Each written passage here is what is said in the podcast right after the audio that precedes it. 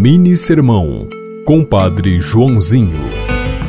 Toda geração tem suas virtudes e maldades.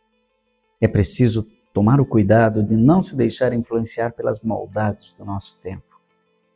Jesus também olhou para a geração que o cercava e disse: Essa é uma geração má, que busca sinais e que não crê se não tiver provas. Existem gerações cruéis, existem gerações da guerra, existem gerações perversas e outras mesquinhas. Algumas são extremamente legalistas. E existem gerações que são superficiais. Existem gerações extremamente conservadoras e outras absurdamente liberais.